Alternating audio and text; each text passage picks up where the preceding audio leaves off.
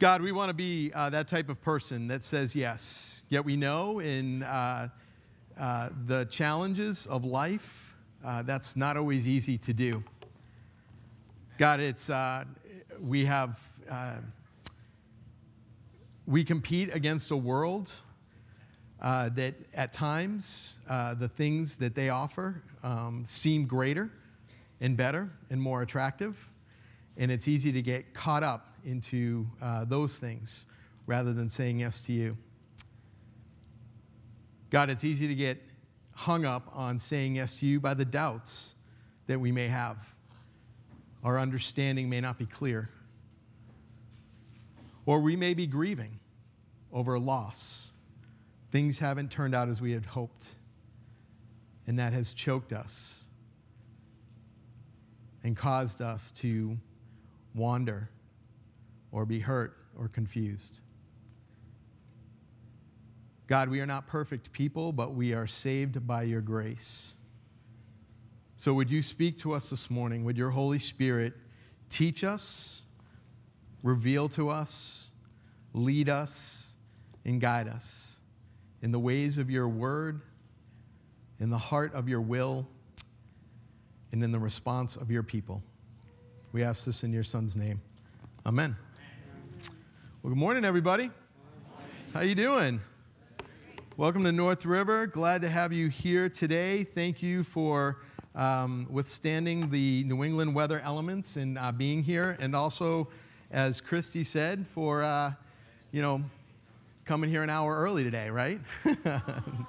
so it's good to have you here. Uh, for, the, uh, for those who are new, my name is Todd. Uh, I'm the executive pastor. Uh, our regular pastor, senior pastor, Paul Atwater, is not here today. Uh, he's down in Florida, so you got to deal with me, unfortunately. Sorry about that. Um, anyway, uh, we're glad you're here. I'd love to meet you at the end of the service. Uh, I'll be out in the lobby. I'd love, to, love for you to come by and say hi.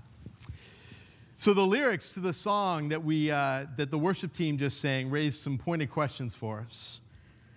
Could we live like your grace is stronger than our faults and failures? Could we live like your love is deeper than our hearts could fathom? Could we live like your name is higher than every power? Could we live like your ways are wiser than our understanding? Could we live like this? The message the song conveys is what would happen if we say yes to God? I mean, can we really live like that? One of the biggest hangups people tend to have when it comes to saying yes to God is if God would really make a difference in their life, in their situation. Would it make a difference in the world? I mean, would things really change? Those who live in tension of choosing God versus not choosing God ultimately live in fear. And that fear boils down to this if I say yes to God, I won't be happy. Because for some people, saying yes to God would mean life would be boring or, or strict or, or rigid. I mean, after, after all, following God is just a bunch of rules, and religion is just an organized way to control people. And is there any real truth to who God is anyway. Those are some of the hangups that people have about God. But saying yes to God is saying yes to a life of opportunity. We don't say yes to live small and contained lives. We say yes because God is bigger. He's bigger than our faults and failures, meaning there's no longer need to hide and pretend. His love is deeper than we can fathom. Our hearts are full. He's higher than every power, meaning God is sovereign over all the rulers and the authorities and the powers of this dark world and the spiritual forces of evil in the heavenly realms. And He is wiser than our understanding. God's thoughts and God's ways are not our ways. Saying yes to God is an opportunity for new life. It's an opportunity to be part of something so much bigger than ourselves, something that is eternal. Last week, we began a series called Affirmative, Saying Yes to God. And over the next month, we're looking at people in the Bible who, choose, who chose to say yes. So if this is your first time at North River today, this is a perfect time to be jumping in and hearing a little bit about people who responded yes to God. Last week, we looked at Esther, who said yes to the challenge to use her position to help foil a mass genocide plot. If you missed that message, I'm happy to share with all of you that our messages are now on podcast. Uh, you can find our messages on Apple iTunes or Spotify. Just type in North River Community Church. Uh, they're also on our website if you want to follow along and listen to them there. Uh, this week, we're looking at the life of Barnabas. And one of the first things we discover when we study Barnabas is that he lived his entire life saying yes to God. So, we're going to look at four snapshots this morning of Barnabas' Barnabas's life. We're going to consider some specific ways that we can say yes to God. Now, Barnabas is first introduced in the book of Acts. His original name was Joseph, and he was a Levite from Cyprus. Let's look into the story in Acts chapter 4. Joseph, a Levite from Cyprus, whom the apostles called Barnabas, which means son of encouragement, sold a field he owned and bought the money and put it at the apostles' feet. Now, we learn three things about Barnabas right away in these first two verses. First of all, we understand about, a little bit more about his background. Levites were caretakers of the Jewish temple in which included uh, leading worship and teaching and other various duties. So Barnabas had some status within the Jewish community. Being from Cyprus, uh, known for its forestry and copper and silver mining, it indicates Barnabas probably came from a somewhat wealthy background. We also learn that the apostle nicknamed him, the apostles nicknamed him Barnabas. He was known for being an encouragement to others. Encouragement was not just like a superlative of Barnabas. Like, everyone remember high school where they voted people to be super cute and super cool and super funny? Everyone remember those? It, it, was, it was common in the Semitic language to use the word son to indicate a person's character. So this wasn't just a cute nickname for Barnabas's achievements, like the GOAT, the greatest of all time, who? Tom Brady. His nature, his attitude, and character was one of encouragement. So it's one that we can all strive to and look for, look to become. Have you ever experienced someone who was a great encourager? You feel built up, you, you're lifted up when you've been with them.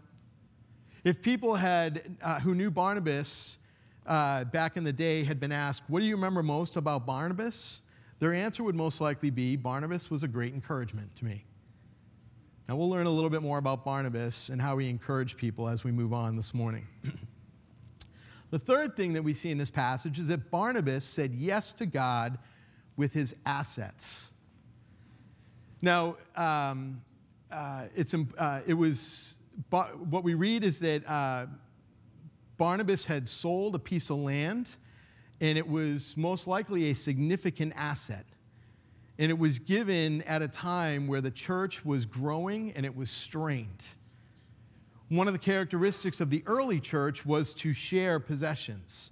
Sharing had conveyed community, being, which meant being of one heart and of one mind. So it was a very attractive trait of the church.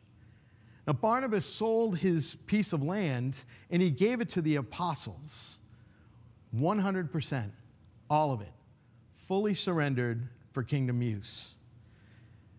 Now, this must have been a substantial and generous gift to be listed in the text. No doubt this was an encouragement to the church and would surely be used. Now, if you're like me, perhaps you have some questions running through your mind right now. What was his ROI on that gift? Did he get a tax credit? Did he get his name on a new wing in the temple in his honor?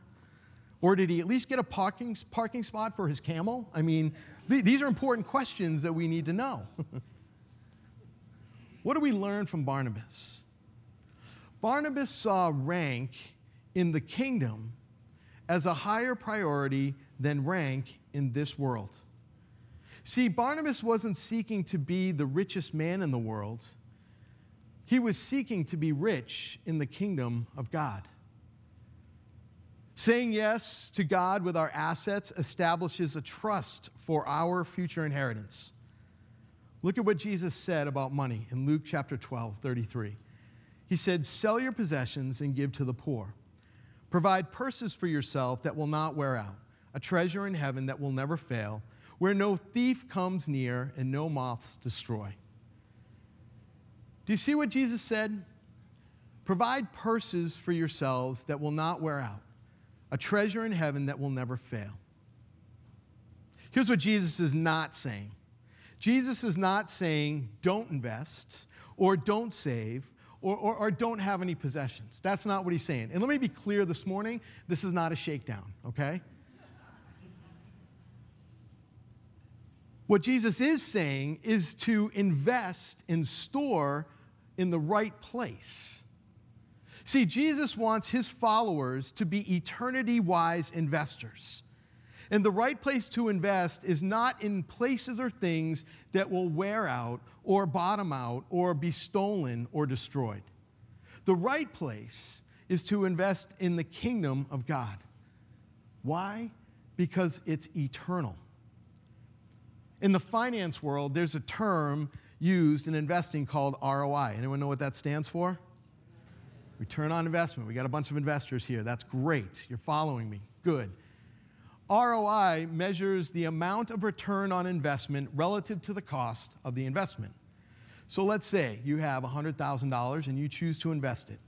The interest you receive from that investment is your return. That's your return on investment. Now, what's a good return on investment? As much as possible, right? I mean, we want our big bang, we want a big bang for our buck.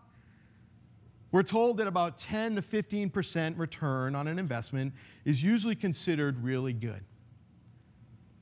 When we invest in the kingdom, every dollar we give to God is an investment to the kingdom. And the return, the return on investment, the ROI, is 100%. It's guaranteed by the Father. What we invest now is put into an account open for us in heaven. And every gift given for His glory is a deposit into that account. We become, we are the eternal beneficiaries of giving.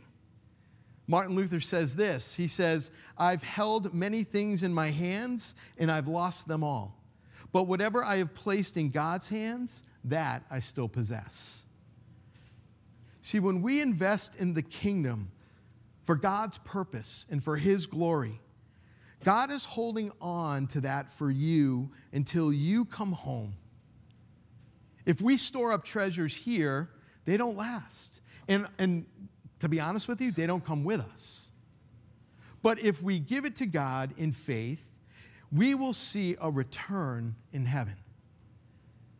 Now, I'm not just talking about a financial return, I'm talking about a kingdom return.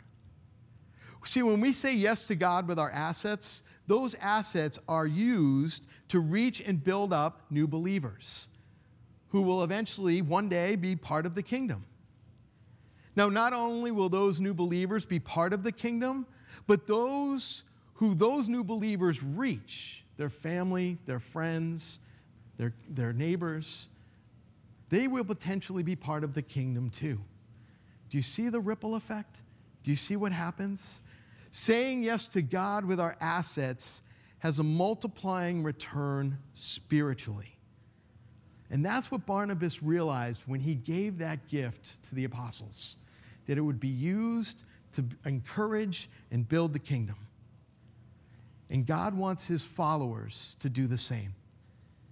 But here's the catch there is a conversion between the world and heaven's currency. And that conversion takes place at the heart. You see, God doesn't want us to simply buy our way into heaven through our giving. And He's not looking for people who uh, just wants to give out of begrudged duty. God wants joyful and generous giving, sharing what we have abundantly been given by the Father. When we understand how much of a debt our sin that has been paid on our behalf, when we know that it is only by God's grace that we have been de- be redeemed, and we are being made new, then we know that it requires God to give us a new heart, a heart of flesh, one that beats with the heart of the Father. Randy Alcorn says this. He's an author, and he writes God wants your heart. He isn't looking for just donors for his kingdom, those who stand outside the cause and dispassionately consider acts of philanthropy. He's looking for disciples immersed in the causes they give to.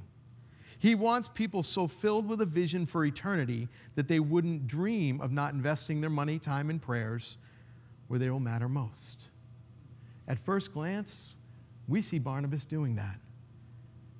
So filled with a vision for eternity that he would not dream of not investing their money, his money, time, and prayers where they will matter most. Think about your heart for a moment. What is your motivation for giving?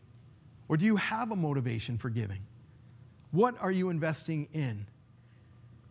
Is your investment in the kingdom, or are you simply storing up treasures on earth?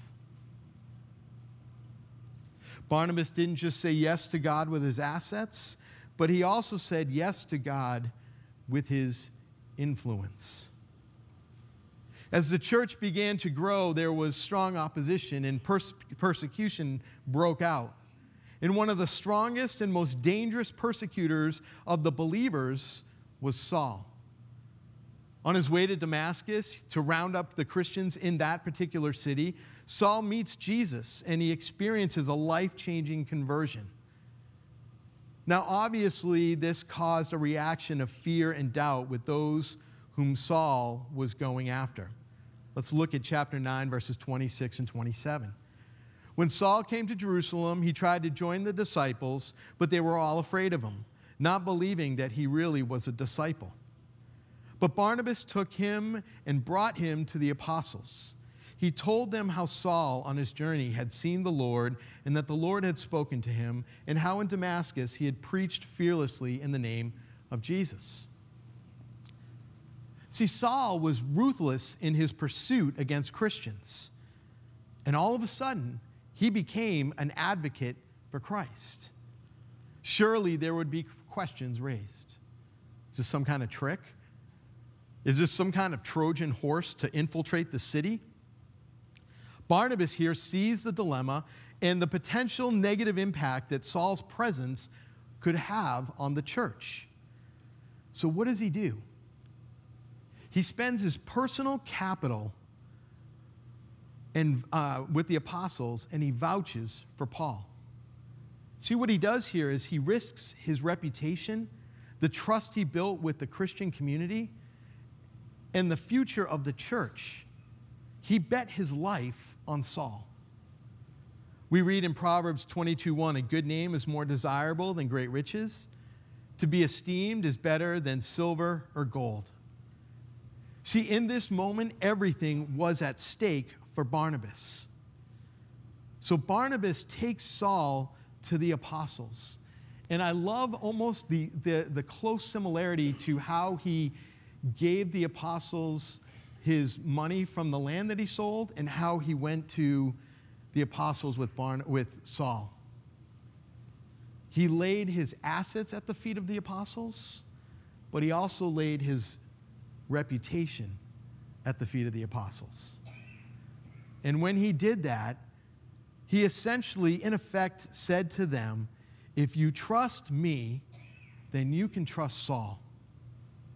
And you know what? They listened to him. When every part of their being most likely said run, the apostles trusted and listened to the influence of Saul. The result of that is that uh, Saul stayed with the apostles and he was able to move freely around the city and he shared with others about Jesus. And what happened? Kingdom impact. There was kingdom impact. The church grew because of Barnabas willing to put his reputation and influence on the line. That is the impact that influence can have. See, Barnabas wasn't just a fast talker His influence was because of his character, who he was, and what he did, had done. Influence comes from years of words and actions, support, and time investment. When we say yes to God with our influence, we are seeking to bring people together around a common goal. Influence is the ability to collaborate with others and to bring out their best. Influence is the ability to speak truth into a situation or a person's life that causes positive change in outcomes. Want to know who a great influencer is that we all know? Pastor Paul. Now, I know I occasionally pick on him for his gray hair and no hair and his lack of fashion. That's all true. But let me tell you, this guy has influence. It was funny. I took the, had, he, Paul sent me this picture. I told you he's down in Florida. He's getting ready for the uh, Global Leadership Summit. And he sent me this picture, and this is with him and uh, Greg, Craig Groeschel who's one of the speakers at the Leadership Summit, and Craig is going to be uh, investing a lot more time in the Leadership Summit moving forward uh, in the years to come. So Paul sent me this picture, and he, uh, he said, Craig Groeschel wanted me to say hello to you. And I, I saw the picture and I immediately fired back. Is that a father and son picture?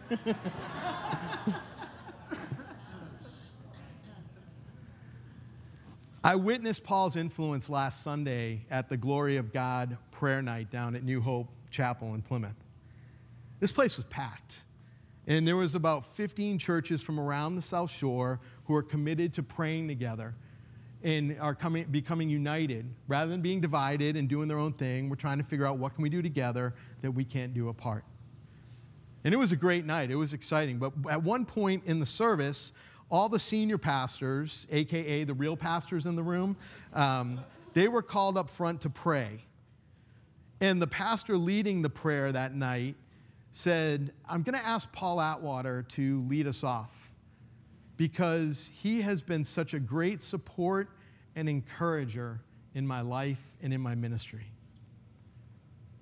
So rather than Paul needing to be the guy who leads this massive prayer thing on the South Shore, rather than uh, inserting himself, Paul has just been quietly over the years encouraging and investing into the life of these guys. I know this because every Tuesday, every other Tuesday they meet in classroom A for prayer, lunch, and encouragement. And laughter. I hear a lot of laughter in there. It's crazy. Those crazy pastors. but here was even cooler. When it came time for the end of the service, when, when, when it came to a close, the leader's like running around the room looking for Paul to end the service with prayer. Paul was honored because he was a great encourager and a great influencer. No pizzazz, no flair, but just someone who's steady, cares for people, prays for people, and encourages. That's influence. And that's having an impact on the South Shore. Who in your life can benefit from your influence? I'm not just talking about getting them to do what you want. Saying yes to God with our influence is speaking grace and truth to others. Dan Reiland says this. He's a, a, pastor and an author. He says, Life will press people down, so anyone who consistently lifts people up has the ability to influence. Now, this is not an easy task. We're busy people, we have a lot going on in our life, and can easily be on edge life will press us down and will press people down.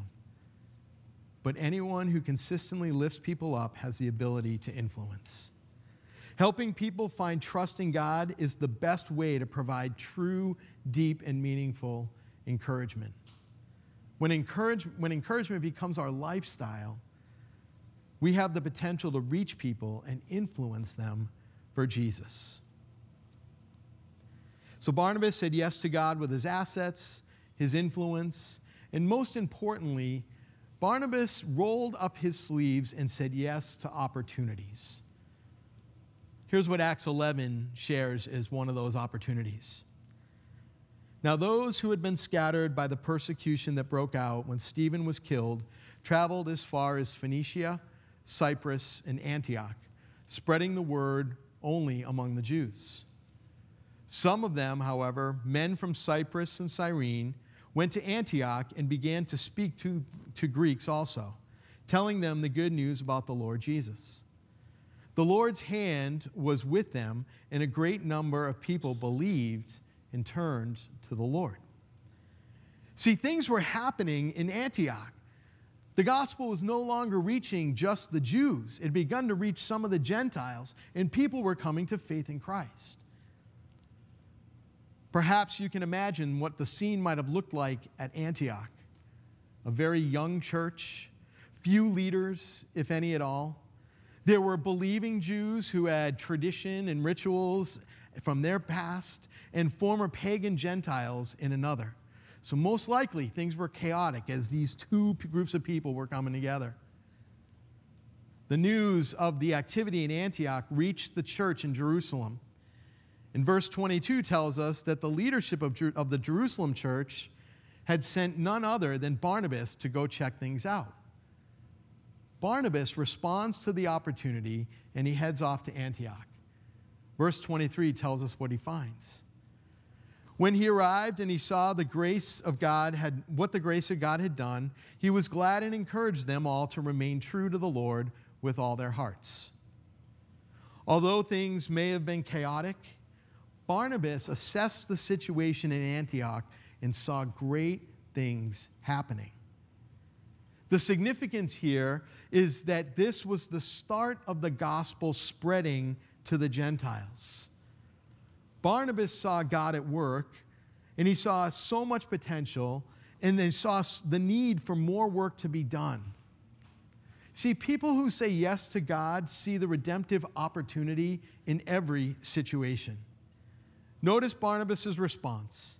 He didn't complain or grumble. He didn't look down at, down at the challenges that was, that was needed to be addressed. He was encouraged and he was excited for what God was doing. He saw so much opportunity and needed that, that was needed that he ended up getting some help from his friend Saul. And together they spent an entire year on a short term mission project teaching and discipling this young church. Through the influence and the encouragement in response to saying yes to God for this opportunity, the disciples were first called Christians at Antioch. Now, some have argued that this term was coined by the pagans in Antioch. Oh, them, they're the Christ like ones. Others have argued that it was a term coined after Barnabas, being the Christ like man. Still, some have suggested that it was the Gentiles who heard the believers speak so often of Christ that they added a suffix to the word Christ, thus Christians, meaning the Christ people. However, you interpret it, either way, it indicates that there was a deep level of discipleship and a bold desire to be linked with the crucified one. There was opportunity happening. Do you believe God is at work? Do you believe that He is at work in your life, in your family, in your neighborhood, your community, in your office? And the South Shore? Have you stopped to look and, assess how God might be at work in your sphere of influence? Do you see the opportunities in front of you? See, we're often moving so fast through life that we can miss the opportunities that are happening right in front of us. God wants to align our heart and priorities and opportunities to the heart of God uh, about a month ago, uh, our daughters got to take part in uh, Elevate's winter retreat up at Camp Berea. And um, a typical retreat, the way a typical retreat ends is everyone comes back and they're like, God's awesome. I love him. He's the greatest in the world. It's Sunday night, 7 o'clock. Tomorrow I'm going to live my life differently for God. And then Monday rolls around and it's like, God who?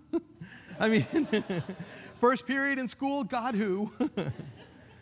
Well, we're seeing a difference in the lives of our high school and middle school students from this retreat.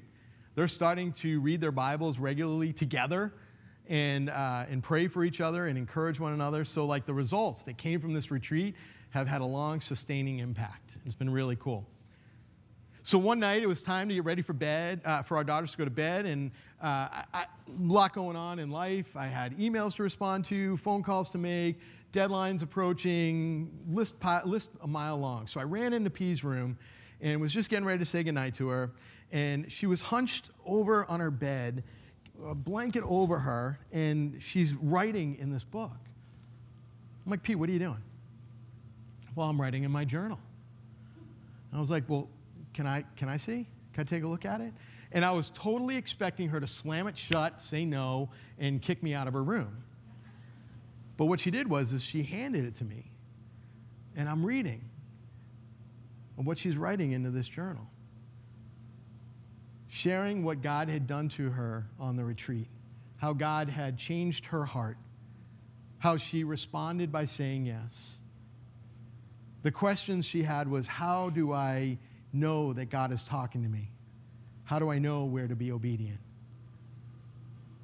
And I'm reading that and I was like, I got to find out more.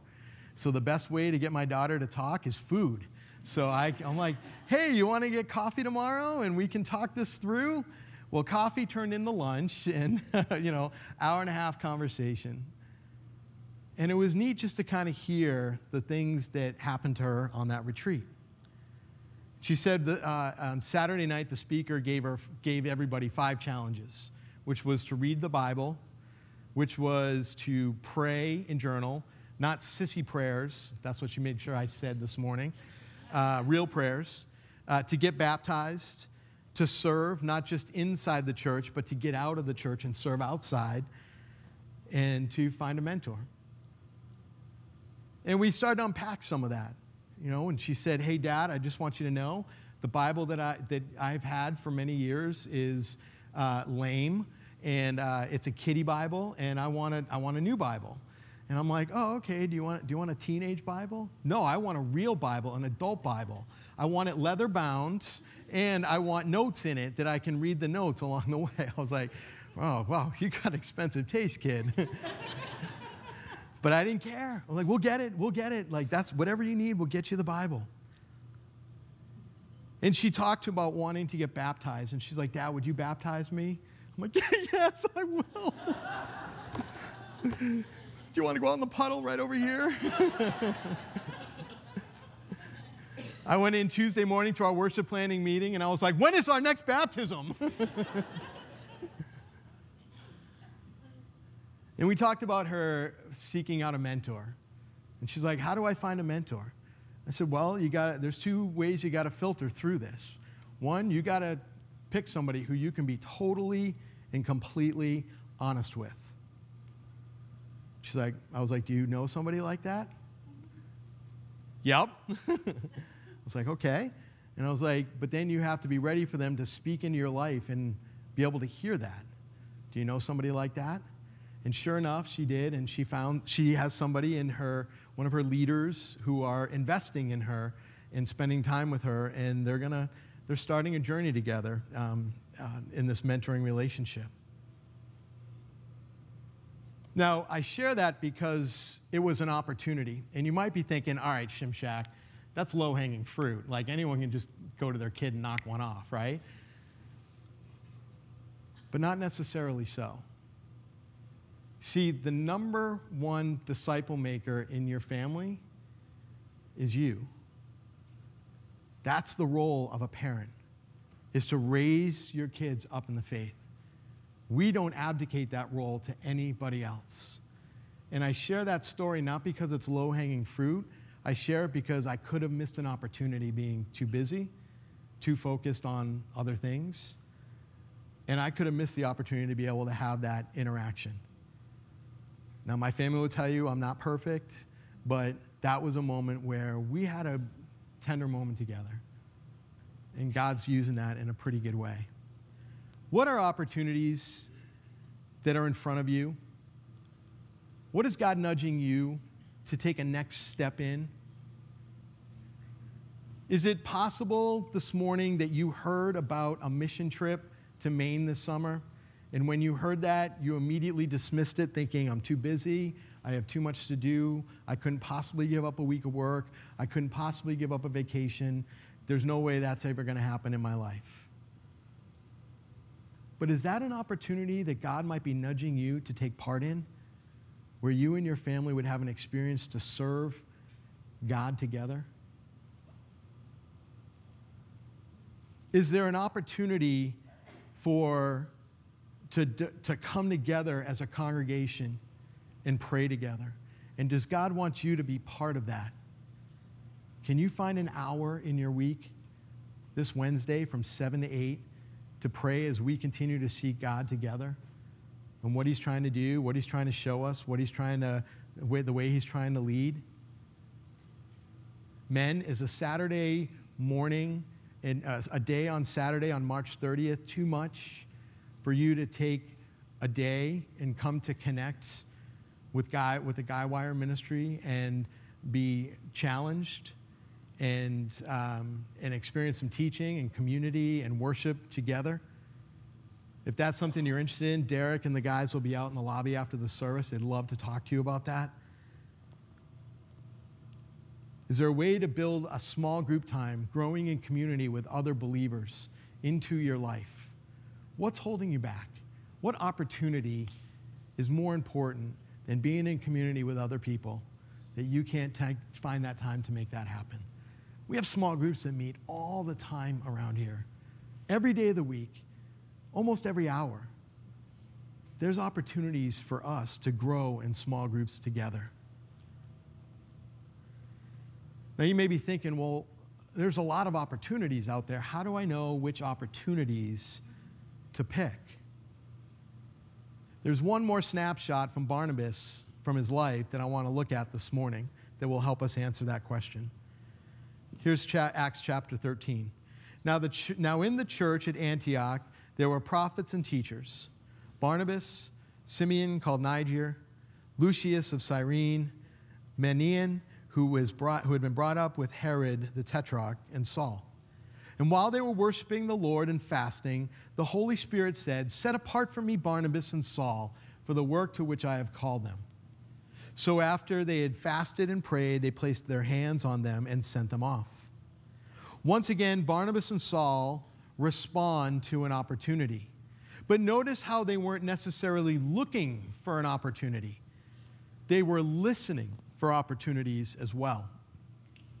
While they were worshiping and fasting, the Holy Spirit spoke. And though they were doing good things in Antioch, God had something bigger planned. They had plenty to do in Antioch, but God had something bigger planned. The work that Barnabas and Saul had been set apart for was essentially their missionary work to the Gentiles the rise of Christianity throughout the entire world. This began their first missionary journey. Barnabas and Saul were being used by God to change the world. How do we know when God is speaking to us? How do we know what opportunities await us? I want to go back to the conversation I had with, with P because one of the questions she wrote down in her journal was How do I know when God's talking to me, when He's speaking? And we got to talk through that a little bit. And I, I said, to, I call her P. We call her P, it's her, her nickname. It's not Barnabas, but it's P, right? P. Perfect. No. Uh, so we're talking, and I said, Here are five things you got to think through. God speaks through His Word. God speaks through His Word. If we want to know what God wants us to do, if we want to know how He wants us to live, if we want to know how we're supposed to love, God speaks through His Word. We need to be reading. we talked about how God speaks to through His people, otherwise known as, as the church. God speaks into the people for, who give advice or into leadership and discernment and trying to figure out where God is leading and guiding. God speaks in the circumstances of our life. He speaks through prayer. And finally, and most importantly, He speaks through His Holy Spirit. Meaning, the, the, the Spirit is what illuminates in us, often through an impression, a conviction, that by not following Jesus, we would be disobeying him. And, I, and what I said to P was, I said, these things don't contradict each other. Meaning, if you see something in God's word and somebody says something that's contrary, it's different, it's not the same, it's a contradiction. You got to keep sorting it out. These five things are not all present at the same time when God speaks, but most often one or two of these ways are in which God speaks and provide confirmation. See, this is why it's so important to live a surrendered life to God. It's why we say yes to God. And that's our big idea for this morning. Saying yes to God is a lifetime of decisions that build a legacy for the kingdom of God. Saying yes to God is a lifetime of decisions that build a legacy for the kingdom of God.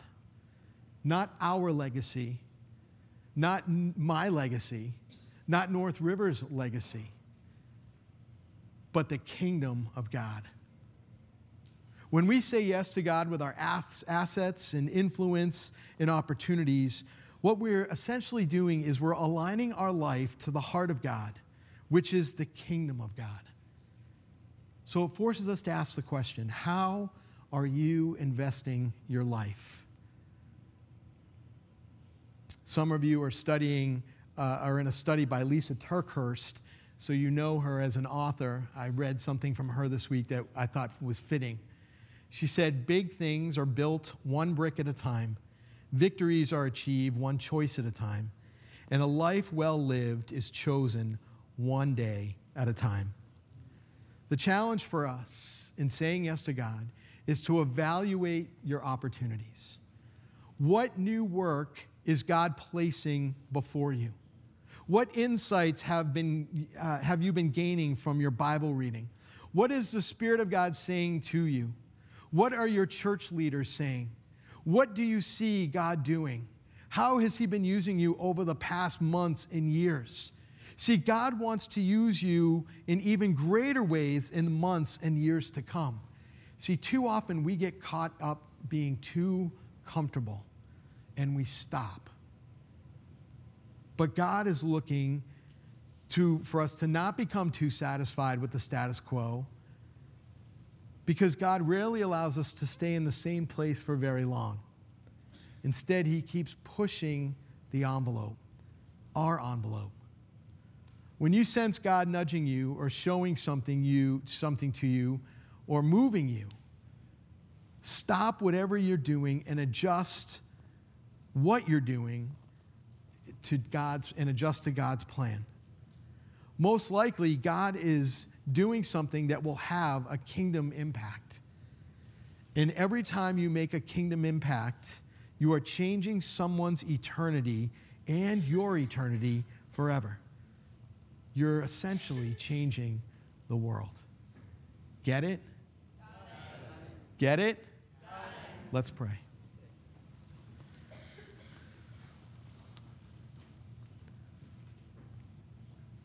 God, help us to be open to the ways in which you are nudging us this morning.